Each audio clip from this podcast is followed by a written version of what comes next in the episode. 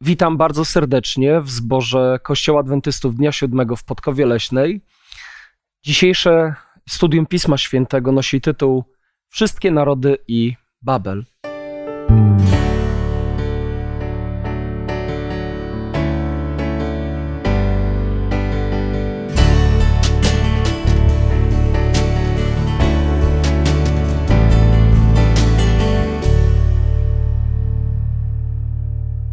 Studiować Biblię będziemy wraz z Sergiejem, Jackiem i Mirkiem. Ja mam na imię Piotr i oczywiście zanim rozpoczniemy czytanie, rozmowę na temat Pisma Świętego, chcielibyśmy Boga prosić o Jego prowadzenie. Poproszę Jacka o modlitwę. Najdroższy Panie Boże, z całego serca dziękujemy za możliwość studiowania Twojego Słowa, za to, że jest ono dostępne dla nas i otwarte przed nami. Prosimy Cię, Panie Boże, Duchu Święty, byś nas prowadził, błogosławił to studium ku Jezusa. Amen. Amen. W tym sezonie zajmujemy się Księgą Rodzaju, niezwykłą, pasjonującą księgą.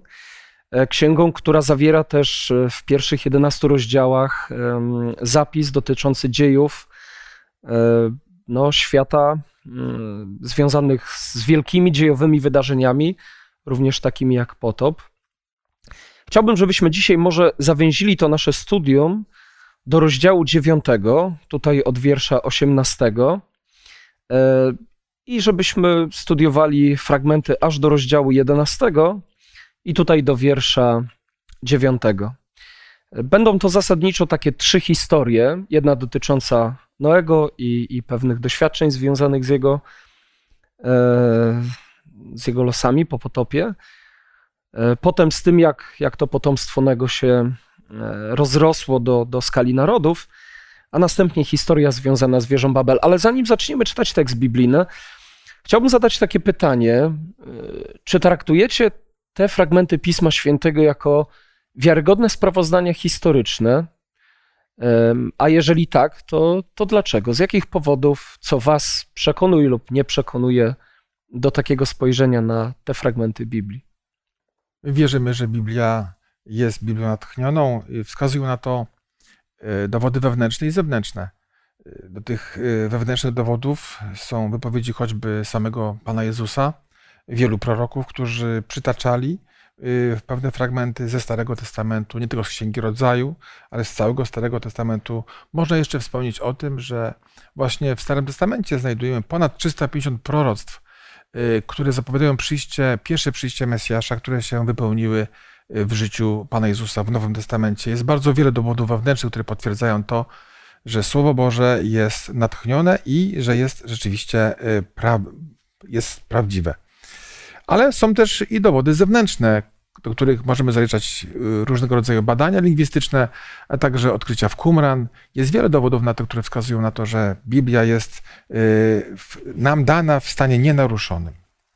E, dodałbym do tego, co, co Jacek powiedział, jeszcze może coś, co na przykład leży u podstaw mojego zainteresowania Biblią i, i przyjęcia z taką dużą wiarą zaufania – to było jakieś osobiste doświadczenie nawrócenia, e, to powiedziałbym tak subiektywnie, spotkania Boga, e, które spowodowało, że, że powstało we mnie takie przekonanie, że On jest, że istnieje.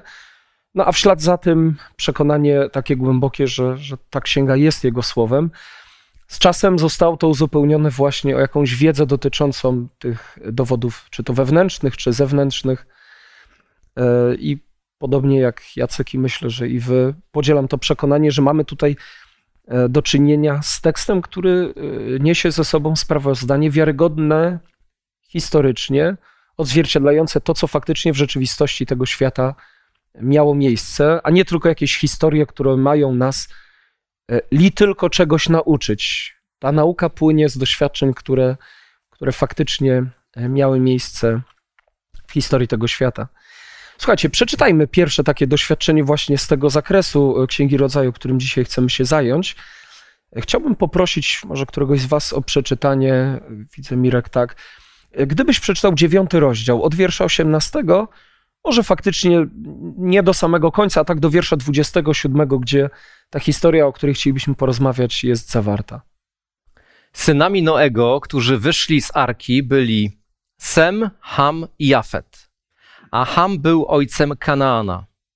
Ci trzej byli synami Noego i z nich wywodzi się cała ludność ziemi. Noe, który był rolnikiem, pierwszy założył winnicę. Gdy potem napił się wina, upił się i leżał odkryty w namiocie swoim. A Ham, ojciec Kanaana, zobaczył nagość ojca swego i opowiedział o tym poza namiotem obu swoim braciom. Wtedy Sem i Jafet wzięli szatę, nałożyli ją sobie na ramiona i podeszli tyłem i przykryli nagość ojca swego. A ponieważ oblicza ich były odwrócone, nie widzieli nagości ojca swego. A gdy Noe obudził się po upiciu się winem i dowiedział się, co mu uczynił jego najmłodszy syn, rzekł: Niech będzie przeklęty Kanaan, niech będzie najniższym sługą braci swoich. Potem rzekł: Błogosławiony niech będzie Pan, Bóg Sema, a Kanaan niech będzie sługą jego. Niech da Bóg i Jafetowi przestrzeń szeroką i niech zamieszka w namiotach Sema, a Kanaan niech będzie sługą ich. E, Noego poznaliśmy w czasie wcześniejszych spotkań właśnie z Księgą Rodzaju, jako człowieka, o którym tekst biblijny mówi, że chodził z Bogiem, że był sprawiedliwy, że w pokoleniu przedpotopowym to właśnie jego Bóg zdecydował się ocalić wraz z jego, e, z jego bliskimi, z jego rodziną. A tu nagle taka historia. Czy nie jest to dla was e, kłopotliwe, że, że w świętej księdze e, i odnośnie osoby, która no, przedstawiona jest wcześniej jako, jako taki bohater wiary, sprawiedliwy wśród niesprawiedliwego pokolenia, które ginie w wodach potopu, no takie sprawozdanie odnośnie jego życia. Jak, jak spoglądacie na tę historię, jak w ogóle układacie to sobie w swoim sposobie myślenia o, o nie wiem, o ludziach wiary, o Bogu, o, o Piśmie Świętym jako świętej księdze? Wydaje mi się, że informacje, które, y, o których tutaj czytamy, dowiadujemy się o błędach wielu bohaterów wiary, są dowodem na to, że właśnie Biblia jest bardzo wiarygodna. Dlatego, że wszyscy ludzie popełniają błędy. Biblia czy przekaz w Starym Testamencie, czy w Nowym Testamencie ukazuje prawdziwego człowieka, człowieka, który popełnia błędy, który jest grzeszny, ale który może liczyć na łaskę Bożą. Gdyby to był zbiór żywotów świętych, wyidealizowany, nigdy nie mógłby spełnić takiej roli, jaką spełnia Biblia. Biblia właśnie poprzez to, że pokazuje prawdziwe życie ludzi, może ukazać także prawdziwą łaskę y, Bożą. I tak samo jest w przypadku Noego, jak, w przypadku jakich innych bohaterów wiele, jak powiedzmy Abrahama, czy jeszcze innych, którzy są nazwani bohaterami, którzy wiele, wiele pokazali, wiele błędów popełnili, ale wszyscy oni dostąpią zbawienia. Ale myślę, że, że ten fragment jednak jest taki szokujący, prawda? Że Noe, który był tak posłuszny Bogu, prawda? To poselstwo głosił 120 lat, e, no, wypełnił to wszystko, co Bóg mu przykazał. Czytamy, że upił się. Tak? no nie jest jakby dla nas tutaj przykładem, tak? Oczywiście, no yy, bardzo się cieszymy z tego, że Biblia też to opisuje, że i tak było, prawda? Wierzymy, że było, że przez to jest wiarygodny ten opis biblijny. I teraz pytanie właśnie, co się stało, tak? Że Noe yy, no, upił się. Tutaj no, czytamy w, w, w wierszu 20, że Noe, który był rolnikiem, pierwszy założył winnicę mhm. prawda? Czyli może tutaj no nie miał doświadczenia, tak, z winoroślą, co się może stać, prawda? No i po prostu powstało wino alkoholowe, tak, którym po prostu bez jakiegoś tam umiaru napił się, tak, nie wiedząc, że to będzie skutek taki właśnie, e, że po prostu padnie, zaśnie, prawda, i, i nie będzie wiedział, co, co w ogóle robi, tak. Mhm. Więc może to być tutaj takie wytłumaczenie czy to, że bohater y, wiary, tak, postać przedstawiona na kartach Pisma Świętego upija się, czy to czytelnik Pisma Świętego, człowiek, który na podstawie Biblii chce budować swoje, swoje relacje z Bogiem, rozumieć y, jakie zasady życia podobałyby się Bogu, mógłby wykorzystywać jako argument, że no w sumie pijaństwo, popijanie czy upijanie się jest dopuszczalne, bo nawet jak czytamy tę historię, to, to, to nie dowiadujemy się o żadnym potępieniu wobec y, tego rodzaju zachowania czy praktyki w tym miejscu Pisma Świętego. Co byście powiedzieli komuś, kto stawiałby takie pytania? Ja chciałbym tu dodać, że mm, z 20 wersetu możemy wywnioskować i tutaj jasno mówiące, że Noa, Noa pierwszy zaczął e, prowadzić taką winnicę, czyli możemy wywnioskować, że do, do potopu nie było, nie było uprawniane e, tak, takiego rodzaju te działa i że on był pierwszy, tak jak napisano, i że on tak dokładnie nie, nie mógł przewidzieć skutki, mhm. czy tak, jakie, jakie, jakie prowadzi za sobą te, te, te wino. I, I tak naprawdę to było pierwsze doświadczenie jego, mhm. jego rodziny, jego synów. I z tego, z tego wywnioskujemy, że on był zwykły, zwykły człowiek, który po prostu e, żył, rozwijał tą ziemię po tym potopu i nie ma złego zamiaru, mhm. tak, albo umysłu, żeby napić się i leżeć w tym mhm. swoim e, namiocie. Ja myślę, że jak taki no, uważny czytelnik y, Słowa Bożego, poznaje Pismo Święte i inne fragmenty, prawda, choćby na przykład y, apostoł Paweł pisze w liście do Efezjan, w piątym rozdziale i osiemnastym wierszu i nie upijajcie się winem, które powoduje rozwiązłość, ale bądźcie pełni ducha. Yy, to odczytuje oczywiście, że no, picie alkoholu to, to, to nie jest nic dobrego, więc patrzy po, no, na Noego no, z wyrozumiałością, wiedząc, że też my też jesteśmy tak jak Noe, ludźmi słabymi, skażonymi grzechem, i, I, też zdarzają nam się takie prawda, różne upadki. I ta sytuacja opisana nie powinna być dla kogoś takiego już no, dojrzałego czytelnika Pisma Świętego jakimś takim, nie wiem, no. Mm, sytuacją, czy opisem, który by powodował, że ja w takim razie mogę siebie usprawiedliwić, bo wyraźnie czytamy w Biblii, że żebyśmy tego nie robili, że to nie jest dobre, że to nie jest zgodne z wolą Boga. Tym bardziej, że konsekwencje tego czynu y, Noego, jak widzimy, y, były dość, y, dość nieciekawe. No, skończyło się to przekleństwem, które sam Noe zrzucił, rzucił na syna Hama, Kanana. Więc samo, sama konsekwencja i to, co się stało później, świadczy o tym, że to jest nic dobrego. I opis biblijny właśnie w tym wypadku pokazuje nam, że, że spożywanie alkoholu y, y, nie jest niczym dobrym. Cała Biblia nie wspiera spożywania alkoholu, a to, co się stało Noego, jest i konsekwencje tego też to wspierają. Oczywiście, tutaj warto może byłoby przytoczyć y, Księgę Przysłów, przypowieści Salomona.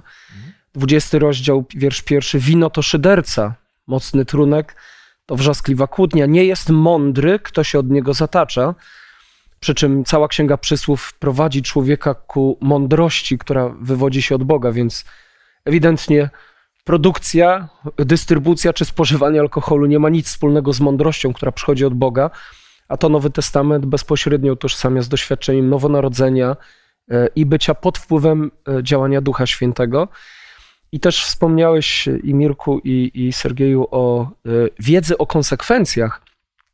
Kilka lat temu e, zyskałem informację jakąś statystyczną, że w Polsce jest zarejestrowanych około 900 tysięcy osób uzależnionych od alkoholu, co oznacza ogromną ilość rodzin, które są dysfunkcyjne z, tego, z powodu tego uzależnienia. E, dzieci, które cierpią, prawda, w wyniku tego wyrastają z różnymi syndromami i, i konsekwencjami. W Księdze Przysłu znajdujemy taki fragment, e, może nie będę go już czytał, bo jest dosyć obszerny, E, ale 23 rozdział Księgi Przysłów od wiersza 29 aż po 35, tam są opisane właśnie te konsekwencje spożycia alkoholu aż do, e, do, do tej tak straszliwej, jaką jest uzależnienie. Sytuacja, w której człowiek wpada w sidła uzależnienia, z których nie potrafi się no, bardzo często wyzwolić, co, co powoduje naprawdę bardzo, bardzo przykre konsekwencje. Ja może chciałbym jeszcze zapytać e, o tą historię, zanim pójdziemy dalej. E, No właśnie, dlaczego w tej historii, e, jak sądzicie, nie jest podkreślone zło czynu Noego, ale tak mocno jest wyeksponowane zło czynu syna Noego, który, jak czytamy, zobaczył nagość ojca swego i opowiedział o tym poza namiotem obu swoim braciom. Co takiego negatywnego było aż tak bardzo, że jak Jacek wspomniał, e, doszło do sytuacji, że tu przekleństwo się pojawia. Może, może dlatego, że upijanie się, to jakby wiemy, że no, widać, prawda, w życiu wielu osób, że to jest coś złego. Skutki, prawda, cierpi, jak właśnie mówimy, rodzina, prawda, dzieci, żona i tak dalej, prawda. Społeczeństwo. Społeczeństwo całe, prawda, właśnie. E, więc dlatego może tutaj nie, nie czytamy o jakimś naganie dla Noego, bo jakby wiemy, że to i tak jest złe. Natomiast jest to podkreślone, prawda, tutaj jakby nagana dla, mm, dla syna, prawda, e, Noego, dla Hama.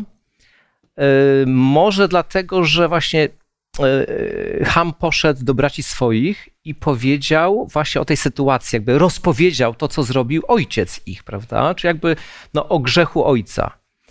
E, Powiedział osobom trzecim. I może dlatego właśnie to jest taka nagana, żebyśmy my zwrócili uwagę na to, bo tak chyba jakby mm, nie, nie przywiązujemy aż takiej wielkiej wagi, nie, nie zwracamy uwagi, że e, mówienie innym o słabościach i grzechach innej osoby, że to nie jest nic takiego złego. A tam szepnąć słówko, coś tam powiedzieć, to tak jakoś gdzieś to tak się rozmywa i nie widzimy, że to jest takiego, no jakby nie widać tych skutków takich powiedzmy na zewnątrz od razu, prawda? I może dlatego, żebyśmy sobie uprzytomnili, że to jest niestety, ale to jest też yy, poważny grzech, tak? Bo potem, y, no to jakby też mm, y, opinia o tej osobie, no jest to imię, jest y, no, zepsute, tak? Wiadomo, że każdy jest słaby, ale nie jesteśmy po to, żeby dalej rozpowiadać. Jeżeli mamy, tak jakaś zasada biblijna, że jeżeli uważamy, że ktoś upada w czymś, prawda, jakieś ma słabości, widzimy to, to powinniśmy się spotkać z tą osobą w cztery oczy, porozmawiać, zwrócić uwagę, napomnieć w duchu miłości, prawda, żeby tego kogoś, naszego brata czy siostrę ratować, podnieść, prawda, a nie właśnie, żeby jeszcze bardziej jakby tą opinię psuć gdzieś w otoczeniu najbliższym czy dalszym, prawda. Ale czy Hama nie moglibyśmy nazwać tutaj takim człowiekiem, który, wiecie, chce, żeby wszyscy znali prawdę, żeby wszyscy wiedzieli, że ten ojciec też popełnia błędy? Czy, czy to, że oni tak podchodzą tyłem i ukrywają to, to nie jest, wiecie, taka trochę próba mm, tworzenia fałszywego wizerunku e, drugiego człowieka? Bo my dzisiaj chyba mamy takie czasy, kiedy, kiedy ludzie bardzo pozwalają sobie dużo mówić o innych, dużo mówić o ich błędach. Czy to nie jest pozytywne? Czy to przynosi jakieś negatywne skutki? E, Dla mnie tutaj e, te działania tych dwóch braci, tak, e, e, Sema i Jafeta, oni pokazują szacunek. I to jest też jedno z najważniejszych takich e, tematów, które tutaj ta historia nam pokazuje, że postępowania Hama, ono pokazuje nieszacunek Mhm, mhm. do swego ojca, do rodzica, od którego zależy jego przyszłość. I nie tylko jego, ale jego, jego potomków, czyli syna e, Kanana. Mhm. I, I nawet e, w dekalogu my czytamy, tak, w szóstym, e, W piątym. w piątym, tak, dzięki, że, że powinniśmy mieć szacunek do rodziców. I to jest, jest bardzo ważne i dlatego jest te potem przeklęstwo, we, które Noe, Noe powiedział do, do, do, Toma. do Hama, tak. W tamtych czasach autorytet y, ojca stał bardzo wysoko. Y, To, co zrobił Ham, y, było bardzo poważnym wykrzeniem z tego względu, że on absolutnie jakby zlekceważył swojego ojca, który dodatkowo y, y, jest jakby protoplastą całego rodzaju ludzkiego. No, y, y, to, co zrobił Ham, naprawdę było czymś bardzo poważnym, czymś złym w tamtych czasach. Y, Gdy spojrzymy na tą historię y, z, z, z naszych czasów, z perspektywy naszego życia, możemy stwierdzić, że, że w naszych czasach nie ma już takich autorytetów. nie ma y, w, w rodzinie, czy, czy, czy między dziećmi a rodzicami, w ich relacjach, takiego autorytetu, jaki był kiedyś. Warto było bronić tego autorytetu i to było czynione przez, przez tysiące lat. Żyjemy jednak w czasach XX, w XXI wieku, w którym te autorytety są całkowicie pogrzebane. I wydaje mi się, że ta tendencja y, umniejszania autorytetów, czy to ojca, czy to mamy, czy to, nie wiem, nauczyciela, czy to pastora, czy w końcu Boga, jest złym elementem w naszym społeczeństwie. W tamtych czasach tak nie było. Dziękuję bardzo, Jacku. Ja też sądzę, że mm, chociaż oczywiście sam autorytet może być czasem przez kogoś źle wykorzystywany, to brak autorytetów w otoczeniu człowieka, który wzrasta, rozwija się, czy, czy w ogóle w skali społeczeństwa powoduje, że ludzie stają się zagubieni. Każdy może myśleć to, co chce, może mówić to, co chce, może żyć tak, jak chce. Nikt nie ma prawa wyznaczać żadnego kierunku, żadnych norm, a to ostatecznie prowadzi do, do chaosu, do deprawacji. No, też sądzę, że konsekwencje społeczne takiego kierunku są bardzo negatywne i, i to w tym przekleństwie jak gdyby zostaje naznaczone i przepowiedziane, że ta postawa, którą wykazał Ham wobec swojego ojca, będzie teraz naznaczać w pewien sposób dalszy rozwój kolejnych pokoleń, które z Hama i Kanana będą się wywodzić. A wiemy, że ostatecznie narody kananejskie wywodzące się z tej linii doszły do jakiegoś straszliwego upadku moralności, bezbożności, bałwochwalstwa. Czasami nie jesteśmy w stanie przewidzieć, gdzie zaprowadzi nas e, nasza dzisiejsza postawa. Deptanie wszelkich autorytetów wydaje się atrakcyjne, ale co będzie za kilkadziesiąt, kilkaset lat, jeśli tak społeczeństwo będzie e, kierowane, to naprawdę trzeba mieć wielką taką przenikliwość albo korzystać z Pisma Świętego, żeby zauważyć, jaki, jaki proces może to e, uruchomić. Dobrze, pójdźmy dalej. E, kiedy mówimy właśnie o potomkach Noego, tutaj e, Jacek wspomniał, że Noe był takim protoplastą, bo faktycznie dziewiąty rozdział Noe i jego synowie to jest taki drugi początek e, rodzaju ludzkiego po potopie. I dziesiąty rozdział podaje nam, że z potomków Noego wywodzą się narody. Chciałbym, żebyśmy przez chwilkę dosłownie tutaj dotknęli tej sprawy. Czy, czy możemy określić, jaka liczba mniej więcej tych narodów jest tutaj podana? A w związku z tym, e, e, czy, czy w całości Pisma Świętego e, niesie to ze sobą jakieś dodatkowe myśli, czy, czy są do tego nawiązania? Bardzo proszę, co, co byście powiedzieli w tym temacie? No tutaj, jak czytamy ten fragment, to możemy doliczyć się 70 mhm. tak, narodów. I takie jakby też no, odniesienie Y, jakieś takie teksty, powiedzmy, jakieś równoległe w Biblii, to jest wspomnienie 70, których Pan Jezus wysłał mhm. na misję, tak, żeby głosili y, Ewangelię. I także 70 osób, czyli rodzina Jakuba, tak, która przyszła do, do Egiptu. Mhm. Chociażby te, które tak mi się teraz nasuwają na myśl. Dziękuję bardzo, Mirku. Pozostawmy na chwilę ten dziesiąty rozdział może nie chciałbym, żebyśmy go czytali, ale chciałbym, żebyśmy przeczytali historię, która zapisana jest zaraz po nim, czyli rozdział 11, wiersze od pierwszego do dziewiątego, bo ta historia w istocie pokazuje nam, dlaczego w ogóle w pewnym momencie pojawił się taki podział na narody. Jeśli ktoś z Was mógłby przeczytać 11 rozdział od 1 do 9.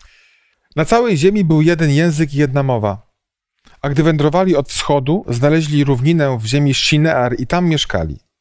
I mówili jeden do drugiego, chodźcie, zróbmy cegły, wypalmy je w ogniu i mieli cegłę zamiast kamienia, a smołę zamiast zaprawy. Potem powiedzieli, chodźcie, zbudujmy sobie miasto i wieżę, której szczyt sięgałby do nieba i uczynimy sobie imię, abyśmy się nie rozproszyli po powierzchni całej ziemi. A Pan stąpił, aby zobaczyć miasto i wieżę, które synowie ludcy budowali. I Pan powiedział: Oto jest jeden, y, lud jest jeden i wszyscy mają jeden język, a jest to dopiero początek ich dzieła. Teraz nic nie powstrzyma ich od wykonania tego, co zamierzają uczynić. Stąpmy więc i pomieszajmy tam ich język, aby jeden nie rozumiał języka drugiego. I tak Pan rozproszył ich stamtąd po całej powierzchni ziemi i przestali budować miasto. Dlatego nazwano ją Babel, bo tam Pan pomieszał język całej ziemi i stamtąd Pan rozproszył ich po całej powierzchni ziemi. Dlaczego pojawił się taki podział na narody, na jakieś grupy, które mają swój specyficzny język, a w ślad za tym jakąś bardzo specyficzną, czasem inną niż okoliczne narody kulturę, tradycje? Czytamy, jak widać z tekstu, że Bóg po prostu pomieszał, Mhm. pomieszał język ludzi i, po, i oni po prostu potem e, poszli w w różne kierunki świata. Mhm. E, Bóg pomieszał język. Dlaczego? Jeżeli wszyscy ludzie mogliby mówić jednym językiem, świat mógłby być przez to może nieco prostszy, łatwiejszy. E, No wiecie, chociażby tak nawet myśląc o dniu dzisiejszym, wszelkie zasoby wiedzy zgromadzone przez wszystkie narody byłyby dostępne dla każdego z nas, bo, bo byłyby w języku zrozumiałym dla nas. Dlaczego Bóg w taki sposób, no wydaje się negatywny, zaingerował em, w historię tej planety? Tak, jak czytamy e, ten fragment ten z 11 rozdziału, e, to możemy być tacy jakby zdziwieni, prawda, że to Bóg zburzył jedność, prawda? Ale ten fragment jest e, po wydarzeniach po potopie, tak, opisywany. I mm, w trzecim, no trzeci wiersz, czwarty, prawda, tutaj mm, ludzie e, pomyśleli sobie, że zbudują miasto i wieżę, prawda, żeby sięgała aż, aż do nieba. Czyli odczytujemy to w ten sposób, że tak jak Bóg w poprzednich rozdziale, tam w, prawda, w siódmym, prawda, już dobrze pamiętam, czy ósmy, mm, daje obietnicę, prawda, że nie będzie już potopu, prawda, że nie y, zaleje, nie zniszczy ziemi ludzi potopem, prawda. To tutaj odczytujemy, że ci ludzie, którzy budowali tą wieżę, miasto, wieżę, e, nie zaufali Bogu. Nie ufali w to słowo. Powiedzieli sobie, Bóg mówi tak, a my i tak nie wierzymy. Trzeba wybudować miasto, wieżę taką sięgającą aż tam do nieba, żeby w razie potop, a na pewno będzie ten potop, to musimy się uratować.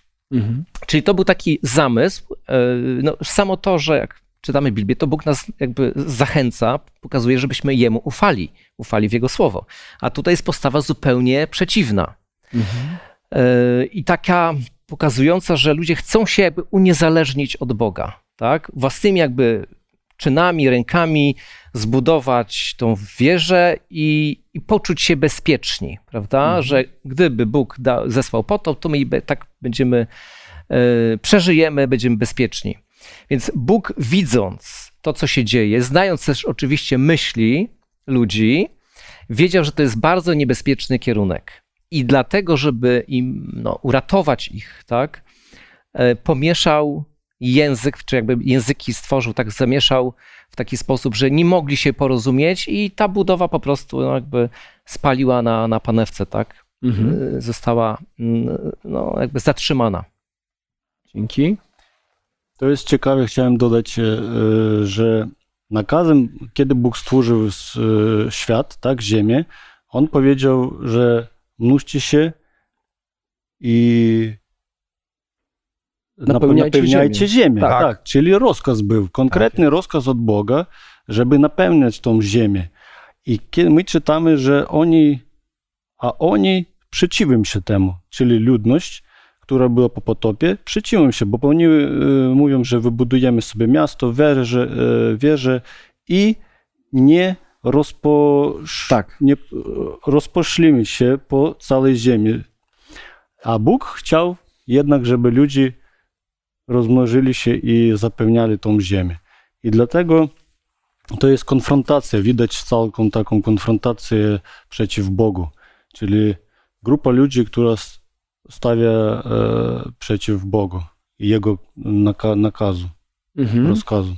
Czyli można powiedzieć, że stanowczo praktycznie wszyscy ludzie w tamtym czasie w sposób świadomy, całkowicie zaplanowany, zbuntowali się przeciwko Panu Bogu, zanegowali Jego obietnicę, że nie będzie potopu, na, na propozycję Pana Boga, na Jego nakaz, aby się rozproszyli, skupili się w mieście, zaczęli budować miasto, zrobili sobie jedno imię i można powiedzieć, że to imię, y, którego brzmienia nie znamy, ale domyślamy się, o czym ono miało mówić. że my nie ufamy Ci, Panie Boże, my ufamy sobie, chcemy sami zbudować sobie na tej ziemi raj, to miejsce, do, do którego. Bezpieczeństwo. Tak, poczucie bezpieczeństwa. A więc widzimy całko, próba całkowitego uniezależnienia się od Boga i jakby życia poza Nim, bez Niego. Jakbyśmy powiedzieli, nie potrzebujemy Ciebie. Y, Niebezpieczeństwo tkwiło w tym, że to był dopiero początek kształtowania się cywilizacji ludzkiej i już na samym początku y, y, spotkałeś, Pan Bóg spotkał się z, takim, z taką postawą, więc pomieszanie języków było w tym wypadku, w moim odczuciu i w moim rozumieniu, wielkim błogosławieństwem dla ludzi, dlatego że spowodowało rozproszenie, a nie zniszczenie tych ludzi. Czyli Bóg tutaj się okazał łaskawy. Prawda? Jak najbardziej. Tak. Ja chciałbym może odnieść się do tych dziewięciu wierszy z perspektywy jeszcze tego, jak one e, są tutaj e, no, przedstawione czy skomponowane, jaki mają układ. Dlatego, że dwa pierwsze wiersze to jest taka sekcja narracyjna.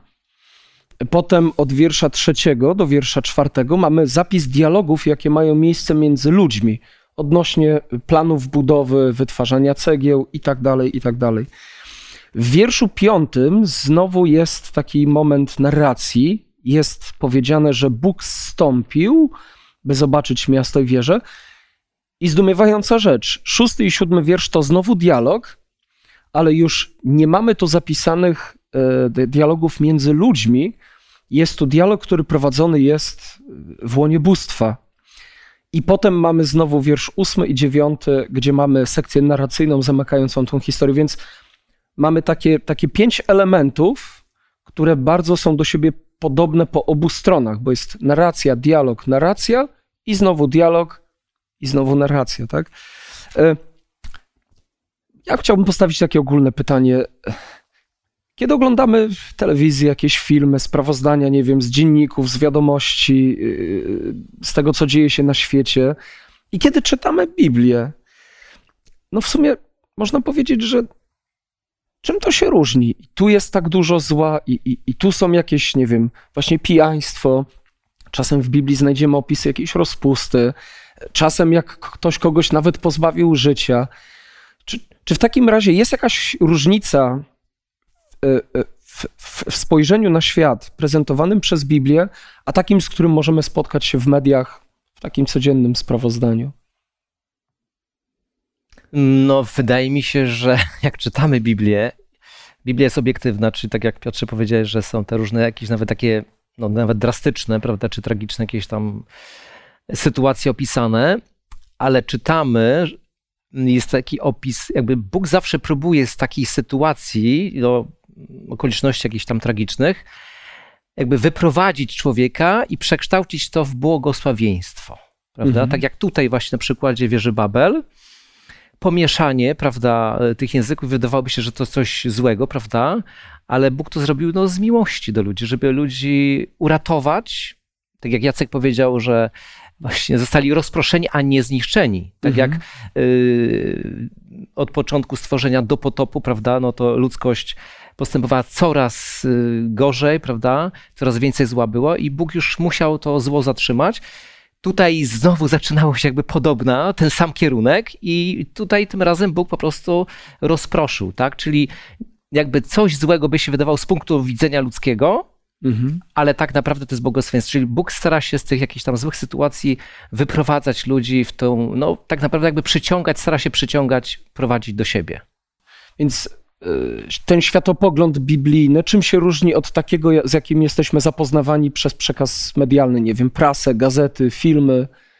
Co jest takiego szczególnego i, i, i w, może ja bym nawet zapytał, czy wartościowego w, w tym przekazie biblijnym? No przede wszystkim to, że co prawda Biblia opisuje y, życie zwykłych ludzi, którzy są ułomni, którzy popełniają błędy, ale czyni to w kontekście działania Boga.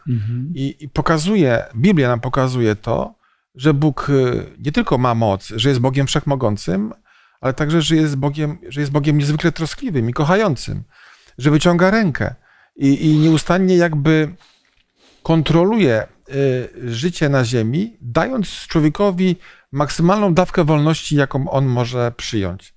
Y, Natomiast gdy obserwujemy dzienniki czy media, które informują nas o różnych wydarzeniach dobrych i złych, nie ma tam informacji o tym, że jest Bóg na niebie, że jest Mhm. ktoś, kto, kto nad tym wszystkim panuje, kto jest jednym wielkim dobroczyńcą. Natomiast w wielu fragmentach biblijnych y, dowiadujemy się, co jest dla nas oczywistością, że dzięki, że dzięki niemu żyjemy, dzięki niemu możemy funkcjonować tak w sferze psychicznej, jak i fizycznej. Biblia daje bardzo wiele przykładów tego, jakim cudowną istotą jest Bóg, że jest Bogiem wszechmogącym, jest Bogiem transcendentnym, ale także immanentnym. I w tych kategoriach, gdy na to spojrzymy, no, studium Słowa Bożego powoduje, że nasza wiara y, y, wzrasta. Jest, jest to coś bardzo osobistego, coś bardzo głębokiego, co pomaga nam spojrzeć na ten świat właściwymi oczami. Oczami właśnie człowieka, który, który poszukuje Boga. No i jeszcze to, ten taki kontrast między mediami, prawda, a czy studium Biblii. W telewizji powiedzmy, czytamy, czy, przepraszam, oglądamy, słuchamy różnych wiadomości takich no właśnie dramatycznych i tragicznych i nieraz nie ma jakby nadziei, prawda, z tego jakoś nie widać tej nadziei, prawda. Jak czytamy Biblię, pomimo też różnych tam tragicznych opisów, to właśnie to, że Bóg interweniuje, tak jak tutaj w, tej, w, tym, w tym opisie, że Bóg stąpił tak, z nieba, czyli to świadczy o tym, bo przecież Bóg nie musiałby stępować. Przecież Bóg wszystko wie, widzi, przenika ludzkie umysły, ale stąpił, czyli to, to świadczy o tym, że jest bardzo zaangażowany w, w życie ludzi, tak, że interweniuje, stara się jakby wyprowadzić z różnych takich no, n- trudnych sytuacji właśnie ku sobie, ku życiu wiecznemu i to daje nam właśnie taką wielką nadzieję, że Bóg jest, Bóg czuwa, nie narzuca się oczywiście, tak, E, ale jednak jest tym Bogiem, który mm, no, czuwa, trzyma jakby pieczę, żeby, żeby to wszystko nie poszło totalnie w złym kierunku. Dziękuję. No, myśl moja jest taka, że czytając Biblię, właśnie człowiek napełnia swój umysł świadomością, że w historii tego świata obecny, aktywny jest troszczliwy, kocha- kochający Bóg.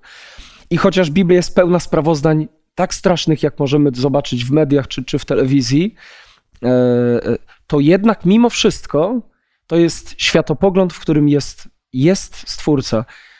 Media ogólnie są pozbawione tego tak generalnie, prawda?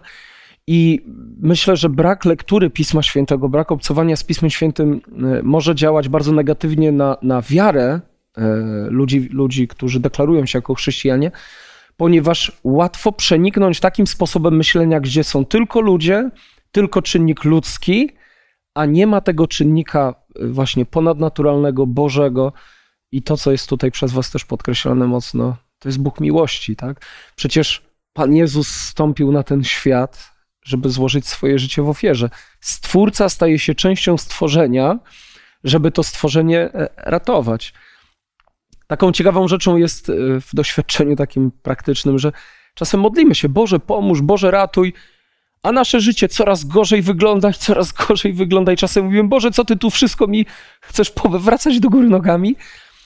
E, Ta historia właśnie z wieży Babel pokazuje, że Bóg tak, coś niszczy, ale po to, żeby ratować. Czasem w naszym życiu coś musi zostać obrócone w gruzy, żeby dopiero e, wtedy faktycznie coś dobrego w naszym życiu się e, zadziało. Chciałbym, żebyśmy powolutku kończyli rozważania tego fragmentu. Może takie ostatnie myśli, którymi chcielibyście się jeszcze podzielić. Ja chciałbym jeszcze powiedzieć, że tutaj jak mówimy, że Bóg stąpił, prawda, Tak. interweniował, pomieszał, prawda, języki, czy ten język, prawda, że y, stworzyły się różne języki, ludzie nie mogli się porozumieć, to Bóg, tak jak ty Piotrze wspo- wspomniałeś już, że Pan Jezus stąpił też z nieba, żeby, prawda, ratować i, i zapewnić nam to zbawienie, to też w dniu pięćdziesiątnicy Duch Święty stąpił Bóg, prawda, stąpił i dał też między innymi właśnie dar języków, prawda, żeby ludzie mogli się tym razem właśnie skomunikować, tak, żeby mogli przekazać tylko coś dobrego, prawda, właśnie tą nowinę o Jezusie Chrystusie, prawda, czyli znowu interwencja Boga, E, tutaj jakby wprost można powiedzieć, tak jakby bardzo czytelne przy, przy zesłaniu Ducha Świętego, taka prawda pozytywna, bo tutaj pozornie przy wieży Babel może być, że coś, a Bóg pomieszał, coś złego zrobił, prawda? ale jak wgłębiamy się, to też odczytujemy, że zrobił coś bardzo dobrego dla ludzkości. E, Więc kolejne jakieś tam fragmenty, jak czytamy, odczytujemy, widzimy, że Bóg, Bóg interweniuje, Bóg nas kocha i, i, i wszystko robi, żebyśmy byli zbawieni. Bardzo dziękuję Wam za, za wymianę myśli. Myślę, że jest jeszcze wiele rzeczy, o których moglibyśmy powiedzieć, ale z tego doświadczenia Noego, rozwoju świata po potopie, właśnie z rodziny Noego i tej wieży Babel, mogliśmy podzielić się pewnymi myślami dotyczącymi i ludzi, i ich natury, ale przede wszystkim właśnie też Boga, który w to wszystko wkłada swoje ręce i chwała Mu za to. Mirku, może zechciałbyś z nami zakończyć y, to wspólne studium Pisma Świętego modlitwą. Panie Boże Wszechmogący, Stworzycielu nieba i ziemi, dziękujemy Ci, Panie, za Twoje słowo, za te właśnie historie, między innymi właśnie o Noem, o wieży Babel. E, Panie, widzimy, że Ty jesteś Bogiem troskliwym, Bogiem kochającym, Bogiem, który daje nadzieję, Bogiem, który stara się o, o swoje stworzenia, o ludzi i stara się ich przyciągnąć, nakierować we właściwym kierunku, na właściwy kierunek, czyli na siebie. Panie, dziękujemy Ci za Twoją miłość, za to, że Tobie zdecydowanie bardziej zależy na naszym zbawieniu niż nam samym, grzesznym ludziom. My tego Twojej łaski, tego daru zbawienia e, tak, tak mało doceniamy. Prosimy Boże, abyś dopomógł nam, aby te słowa, które były wypowiedziane, te fragmenty przeczytane, aby one zostały tak w naszej pamięci, w naszym sercu, myślę, zapieczętowane, abyśmy nosili je w sercu, abyśmy jeszcze bardziej Tobie ufali i poddawali się Twojej woli. Prosimy o to w imieniu Pana Jezusa Chrystusa. Amen. Amen. Dziękuję Wam bardzo raz jeszcze za wspólne studium Słowa Bożego. Dziękuję również i Wam, którzy nam towarzyszyliście i chciałbym zaprosić Was bardzo serdecznie na kolejne studium już za tydzień. Studiowany będzie temat korzenie Abrahama. Do zobaczenia.